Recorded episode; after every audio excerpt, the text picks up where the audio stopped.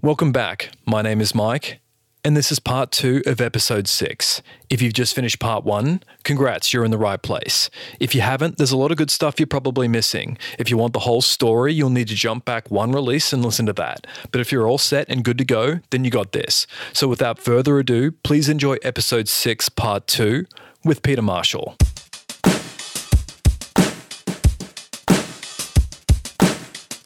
You mentioned that there was a lot of uh, imagination on display. Can you walk me through uh, some of that and and describe um, moving around the space, what that looked like? You mean moving around the office? Just what you saw uh, Right, through that right. interview. You mentioned that there- was some really uh, amazing creative uh, on display, and I'm just curious about like when you walked in, what was what were the things that you were seeing that really spoke to you that you connected with? Well, let me try and describe Forrec to you then. Um, we'll just sort of jump in. And so it's been around for 40 years. It's in a, a big office, uh, warehouse office in Liberty Village. Um, beautiful office. We've worked in 20 countries. There's 140 people plus there who speak like 30 languages. Um, it's totally multicultural and diverse uh, a place to to to work. And then the office itself is split into six separate studios. So there's a creative studio, architecture studio, landscape architecture studio, interior design, um, media and a tra- uh, media studio, and and uh, graphic design. I think that goes on. Is that six? Did I leave anybody out? And It's pretty close to it's six. Pretty close. It's close enough to six. And across five sectors, so attractions, resorts, water parks, uh, theme parks, and mixed use uh, retail. So we do all kinds of stuff all over the world. And so when you walk in, the first thing that kind of hits you in the head is like, wow, there's Universal Studios. Wow, there's Lego. Oh, there's Six Flags. So it's like the big, big name brands. But then you're like, whoa, there's a master plan for a whole city in Korea, South Korea. Like, wow, mm-hmm. that's amazing. And it's got canals and it's built on an island and you know, there's there's there oh, there's a new museum and you know, there's a water park on top of a mountain and there's a resort on an island in, you know, Singapore and aviary and you just cannot believe the breadth and scope of the projects. I'm I'm really hearing how you've stepped into this world of people that design worlds in a lot of ways, and you've got all these disciplines coming together that are required to create these like themed world experiences for people. Yeah, that's the the truly amazing part of the uh, uh, when I first walked in was to to to think that there were people who had like 30 years experience designing what seems like a fantasy world. And it's not just the one time it's you know 20 times. And these are leading you know professionals in in in in the world of designing these various components all working together in their different fields and coming together in this bringing something different to bear from each of their different disciplines. It's amazing And as someone like, you say, um, you've joined Forrec, you've started work, you've not necessarily got the experience in this new world that you've stepped into. What was it like making the transition from video games and architecture into themed experiences? Can you walk me through some of the early challenges of um, joining this new industry?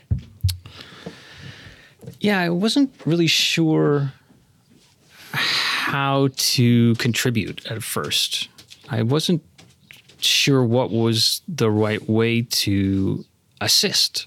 I hadn't been to that many theme parks. I, you know, I didn't understand all the different ride vehicles. The the master planning was a challenge for me.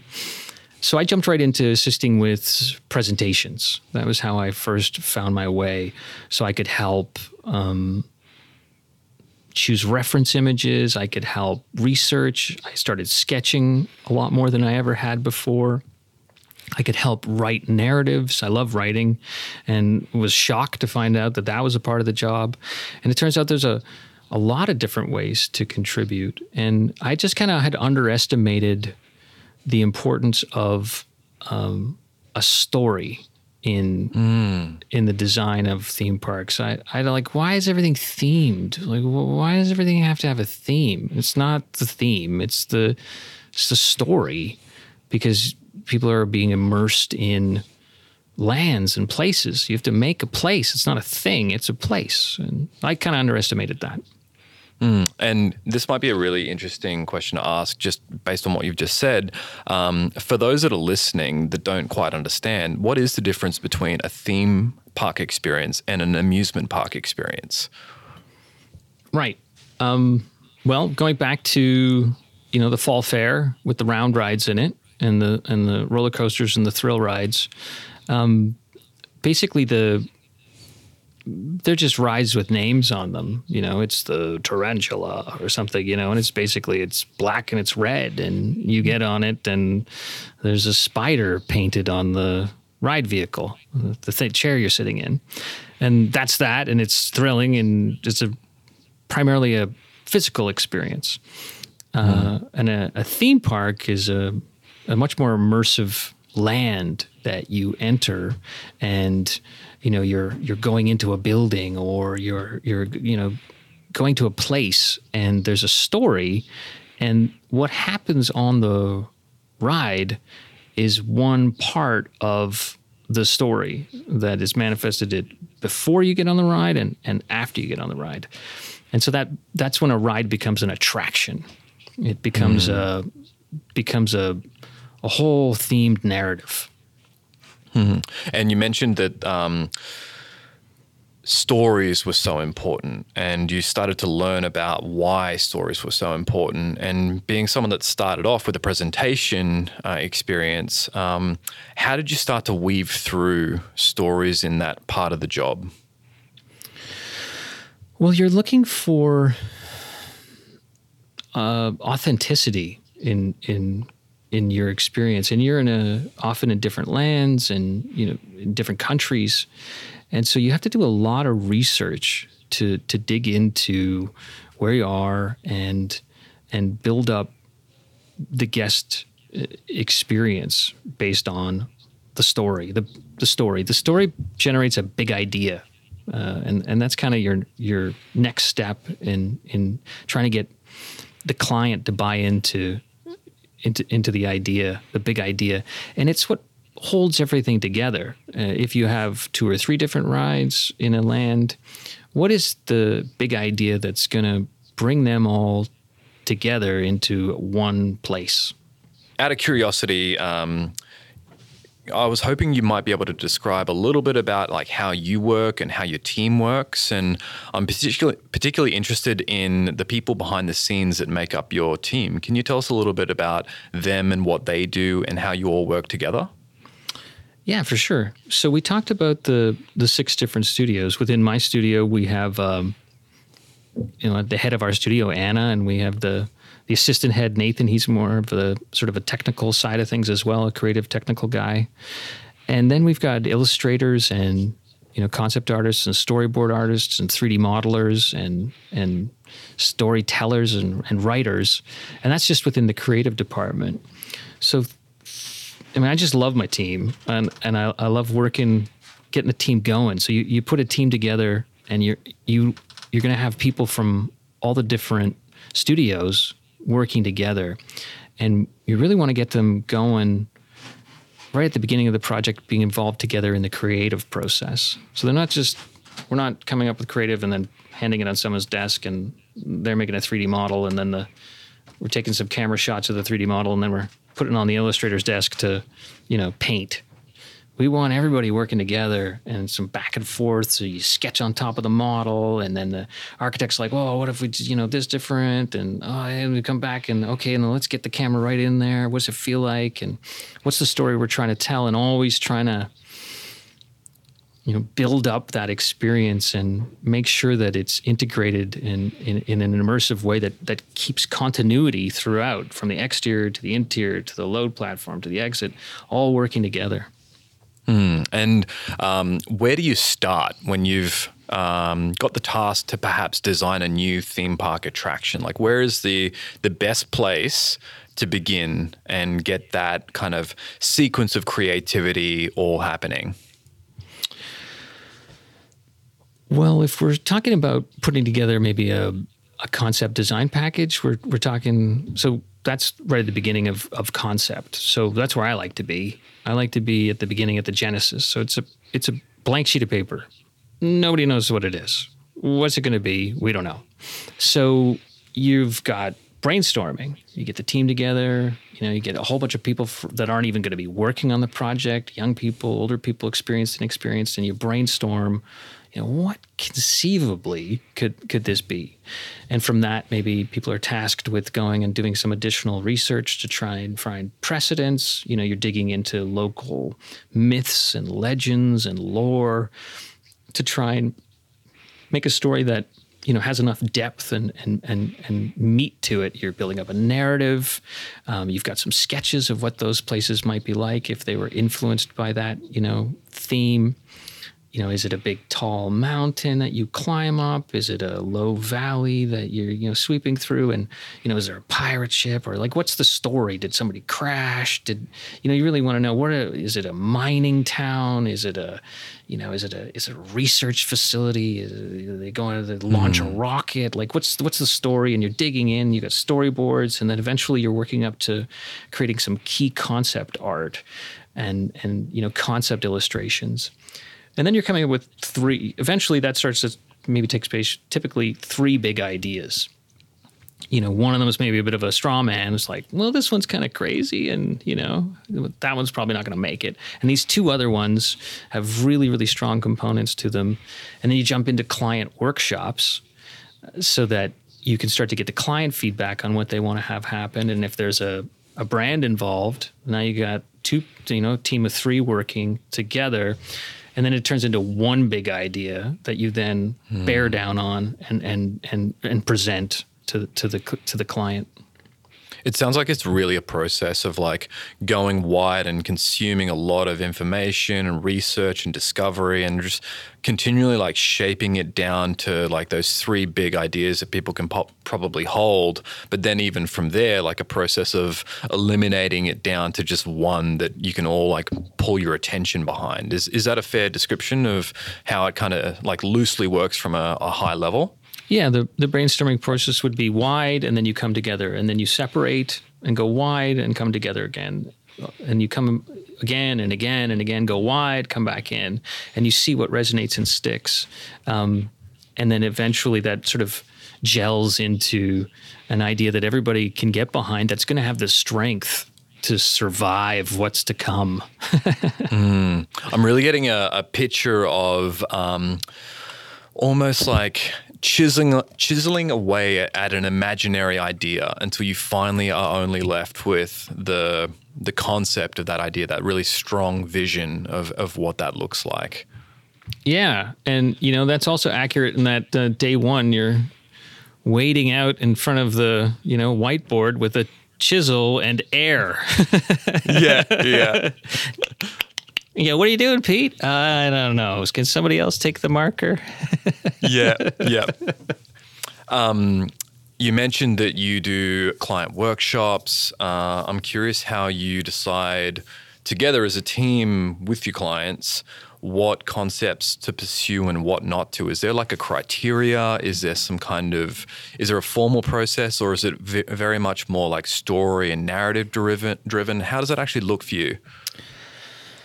Well, that's another thing that I had underestimated when I first started, which was the size of the client team and how deeply invested they are in the process and how much work they typically have done without us and before us and will do after us. And we are a consultant who's you know being brought on to to assist um, with this part of the project. So they are deeply invested and have very strong opinions about what they think will and won't work in their particular market where they have done feasibility studies they have tested out many different scenarios already and uh, they have superiors to answer to as well. We're talking about like investors. We're talking huge sums of money.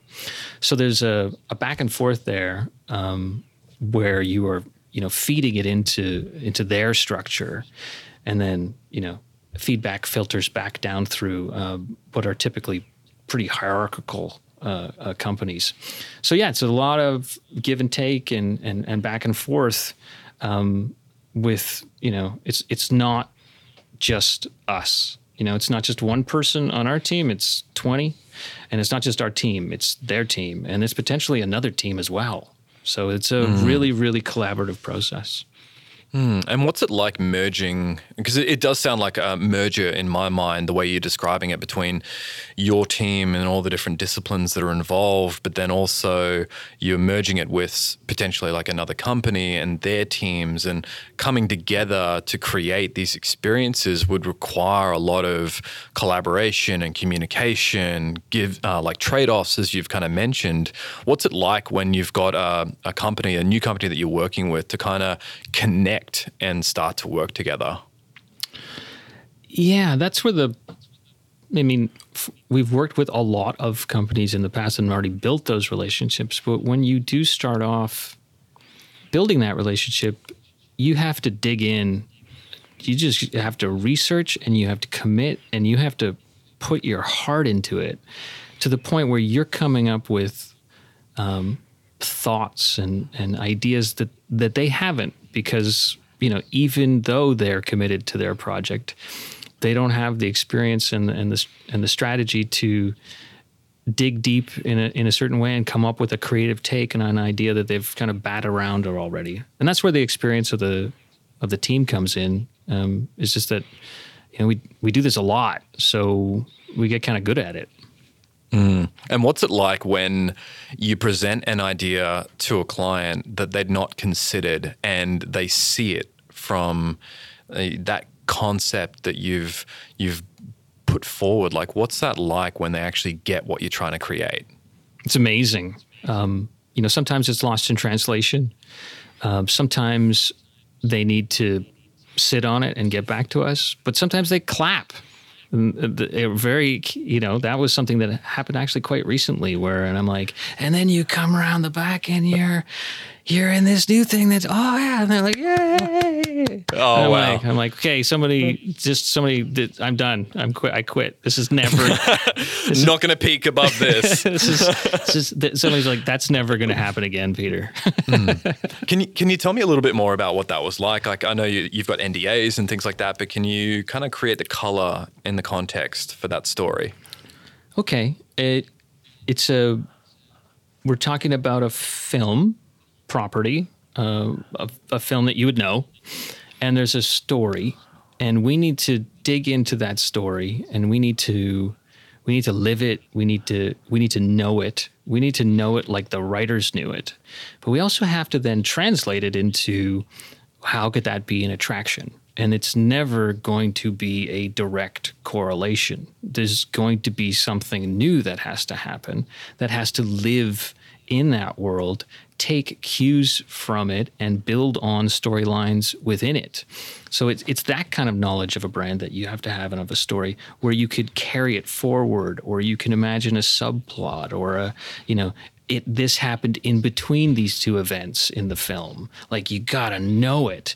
And when you communicate with a brand who for whom you know the IP is everything. They have worked so hard to develop this brand and have it be marketable and have it be comprehensible. And they've films and sequels of films. If you can go and pitch and present to them and show them the deeper knowledge that you have and how you've been able to translate it into this aha moment, the I mean that's that's a really exciting moment. Mm, it really sounds like you are deepening the narrative in ways that they had not considered. Yeah, they they were like, "This is a challenge, and you know, how are you going to meet that challenge?" Fantastic. And that maybe is a perfect kind of segue uh, statement because I'm really curious about after the presentation, after you've got buy-in, you've had that moment where they've just they've applauded you. What are the stages of theme park experience design that happen next? Okay. Okay. The do you mean like the actual architectural stages?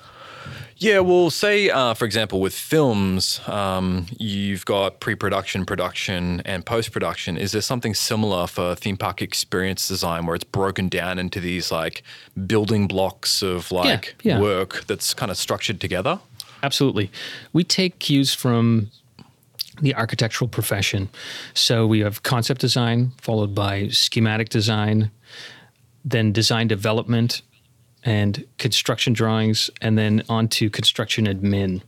So it's just a you know concept design is like napkin sketch. Schematic design is you know okay bubbles and they're starting to have a volume uh, and the, and they're linking together in this way. And I can imagine circulation working like that. You know, that's kind of a concept, and then into schematic is a CAD plan, and you know I can see the lines as they relate. And okay, we got different volumes, and then design development is like okay, now you know are we starting to talk about like HVAC systems and security systems and how does he actually ride egress and egress and fire exits and you know where's the fire truck coming in through the gate and really getting into the to the weeds on that. And then construction drawings are like you can build from these.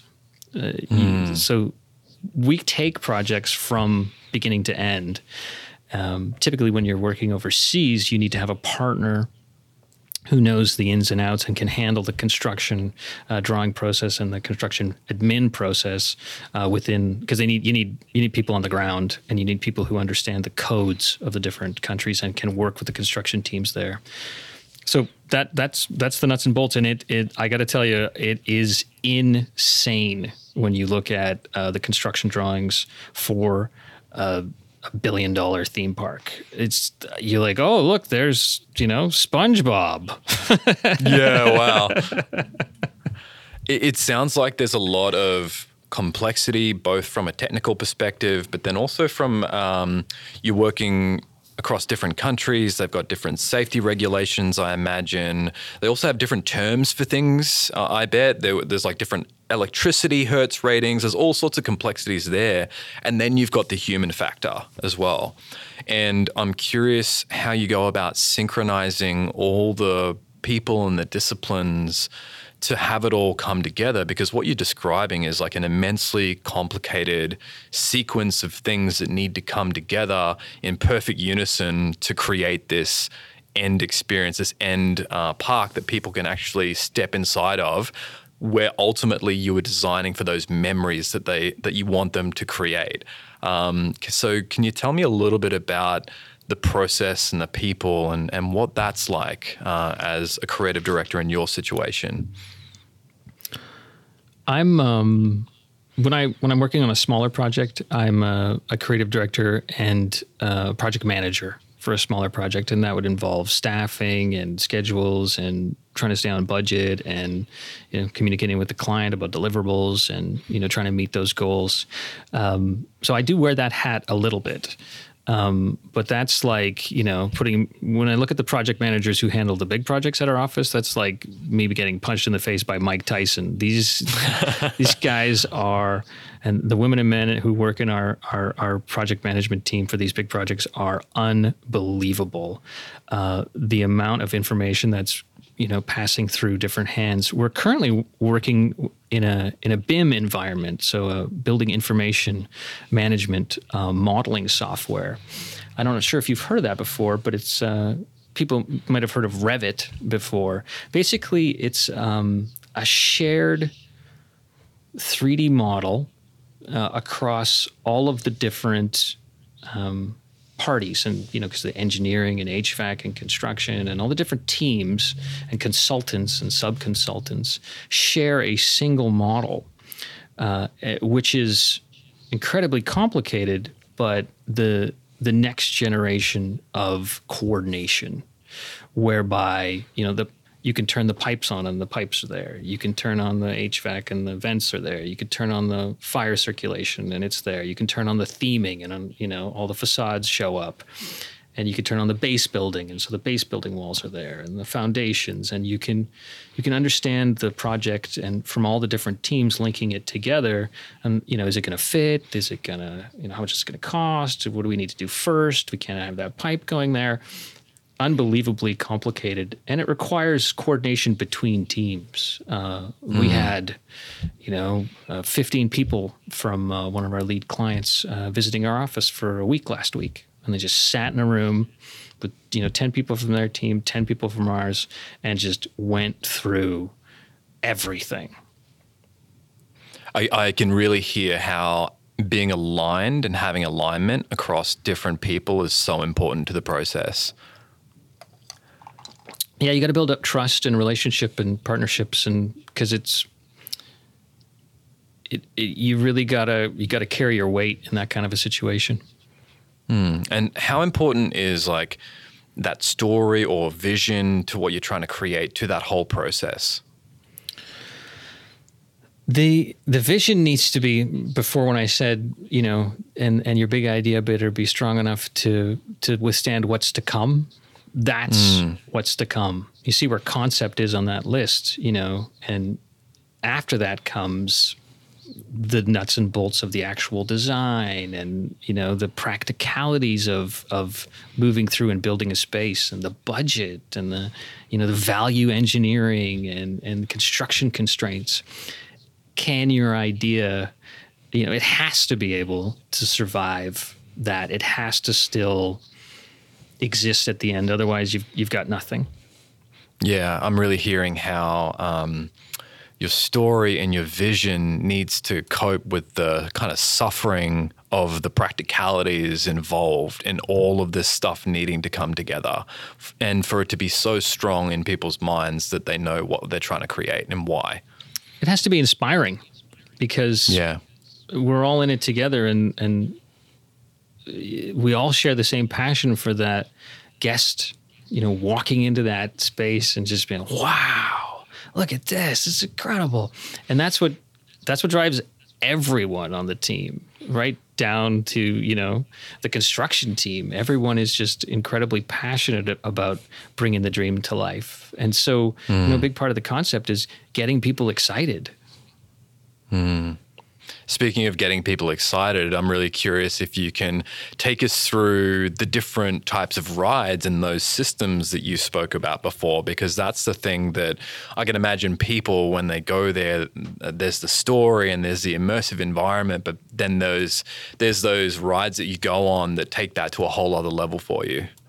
Right. So it took me a while to to figure these out naturally because it's actually pretty pretty deep um, when you dig into it because there's the ride types and then there's the different ride manufacturers uh, and and trying to understand what the right ride type is for the right attraction you're trying to make and what's the right man- manufacturer because we have different relationships with all of them. So there are classic rides which are often called round rides. That'd be like a carousel or a you know an arrow wheel or um, all manner of different types of gravitron, all those spinning rides that you might see. Um, then there are drop towers, which are uh, kind of like a, a, a, a, central spire, and you you drop down in a variety of different ways. Then there's the whole world of roller coasters. There are launch coasters, there's wooden coasters, there's traditional coasters, there's tilt coasters. There's all kinds of different um, suspended coasters where you, you're actually suspended, suspended from an arm and the arm can rotate. Uh, then there are, are dark rides, like we talked about, tracked and trackless dark rides. Um, all that stuff that happens in the dark boxes, the kind of set pieces. And then there are motion simulators, which is be a, a platform that's on jacks that um, moves in time to motion of the film. So if if you wanted to give the sensation of acceleration, you tilt backwards and it feels like you're being pushed back in your seat. But if you perfectly orchestrate the film to match that, then it does feel like you're accelerating. Mm. And then there hmm. are water parks and all of the crazy uh, uh, rides associated with with water parks. Fun fact: the two biggest water park ride manufacturers in the world, one, two by a country mile, are both in Canada, one in Vancouver and one in Ottawa. Why? Fantastic. Why? Why is that? Uh, we have winter half the time, and it has to do with the um, fiberglass industry. Most water park rides are made of fiberglass. Then moving on to the final one, which is kind of snow parks. You know what happens at a snow park, and there's a whole bunch of rides associated with that. So, you know, James, our head of attractions, has taken uh, care to try and get me up to speed over the years. And how have you been involved in designing new ride systems at Forrec in the past? So when you're working with um, a ride manufacturer, um, they have I mean, cost is uh, a major component. I mean, how much money do you have uh, to spend on your ride? Because there's so much, you know, R and D and testing that goes into the creation of a new ride. So there are off-the-shelf rides, and then there are of, of different scales that you could then modify. You know, oh, I, you know, I only I want it to be this long. Okay, well then it can only be this tall because you know it, it's going to take too long to run off the speed. And okay, we're going to go underground in this area, and so you can work with them on on on those components. There's also you know, and then you're working with a, a dark ride manufacturer, and it's like okay, um, we need this many people moving through the ride. Okay, you need this many ride vehicles. Um, the spacing might be like this. Uh, you probably want uh, one that can hold eight people. Oh, you've got a film experience in there. Why don't you pick the model that costs more, but it actually has a motion platform on top of it? So that you can simulate movement throughout the ride, and so you're working with them on specifications and, and and throughput, which is the number of people that can move through the ride, which is per hour, which is the the crucial number. And just sort of working with them on theming opportunities can can what can we do to the ride vehicle? You know what is the spacing around it required? You know what's the safety envelope? Uh, all the all those kinds of you know was, that was one of my I, I love those conversations. It's like okay tell me about the ride vehicle. What can i theme? What can i theme? Can i change the color of that foam? And you know should we do that before installation or after installation? Because they're just like they're bridge builders. These are these are like aerospace guys. It's amazing. And um, out of that, what is it actually like uh, to collaborate with a ride manufacturer where you can start to discover what is and what not is not possible? Like I imagine that's where you really start to get lit get lit up and really start to come into a sense of play because you can see the possibilities for theming and how it's connected to the stories and how it all kind of comes together to support your vision. Yeah, I mean, it's like a six million dollar ride. You know, like, are you kidding me? This is amazing. So, uh, to get to talk to someone who who's you know worked on designing and engineering that and and has the experience to understand you know how a ride might be supported with their technology. And you know then the big guys you know are looking for ways you're always looking for a way to to plus up an experience. And and that's that's true for us. Um, how do you take uh, one technology and combine it with another technology typically a client would would say i want a a brand new technology that no one's ever seen before but it has to be tried tested and true so then I'm the two kind of go in contrast. I don't, I don't understand. Um, w- what you try and do then is you try and layer uh, experiences together to find a way to make a unique experience uh, using two types of technology uh, at the same time. Uh, Imagining that on the the the ultimate scale uh, would be can we take your, your your new coaster that you've designed? This is something I've been thinking about right now. There's a new coaster where the the engine is on board with the ride vehicle. I'm like, oh, okay, that's that's totally cool. So it's not powered by gravity.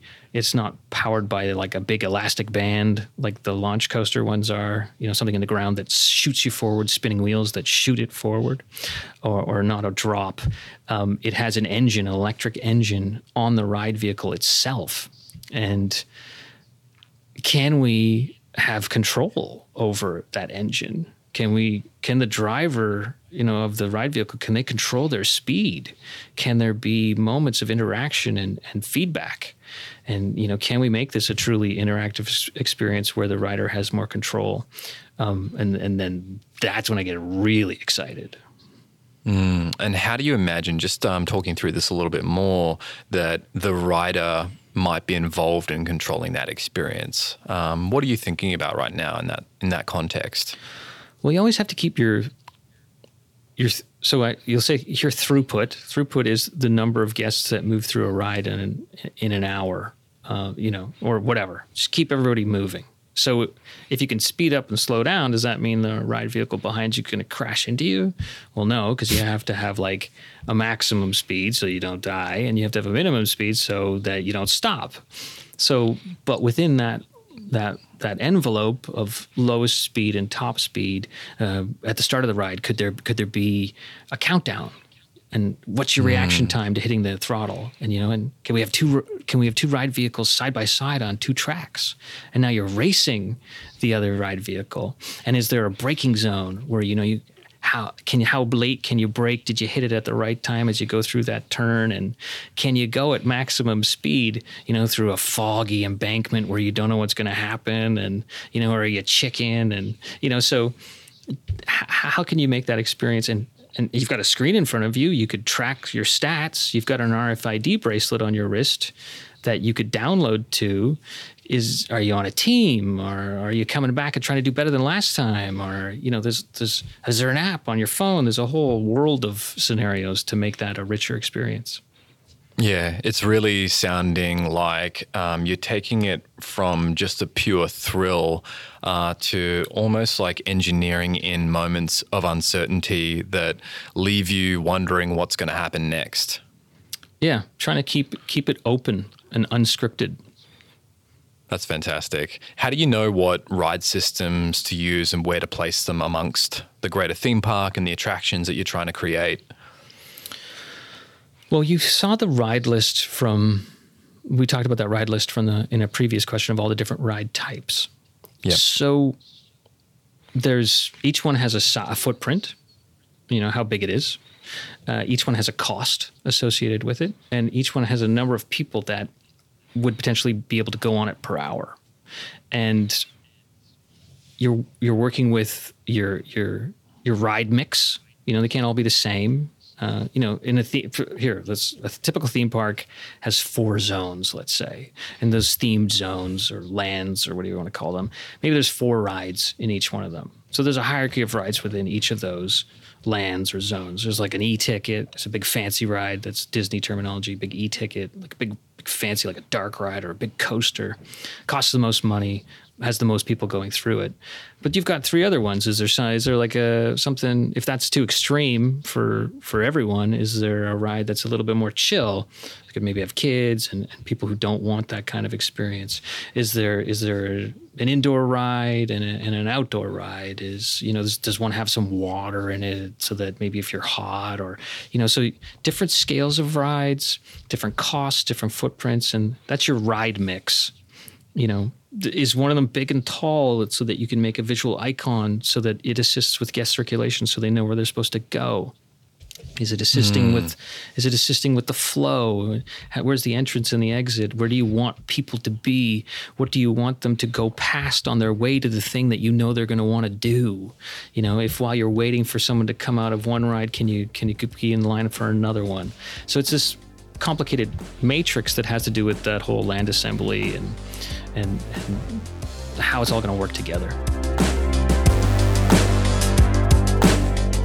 Well, this has been huge, but everything good must come to an end. If you like this episode and want to hear more, you can get the goods on Apple, Spotify, or your favorite podcast network or listening app. Thank you for listening. Until next time, this is Mike signing off.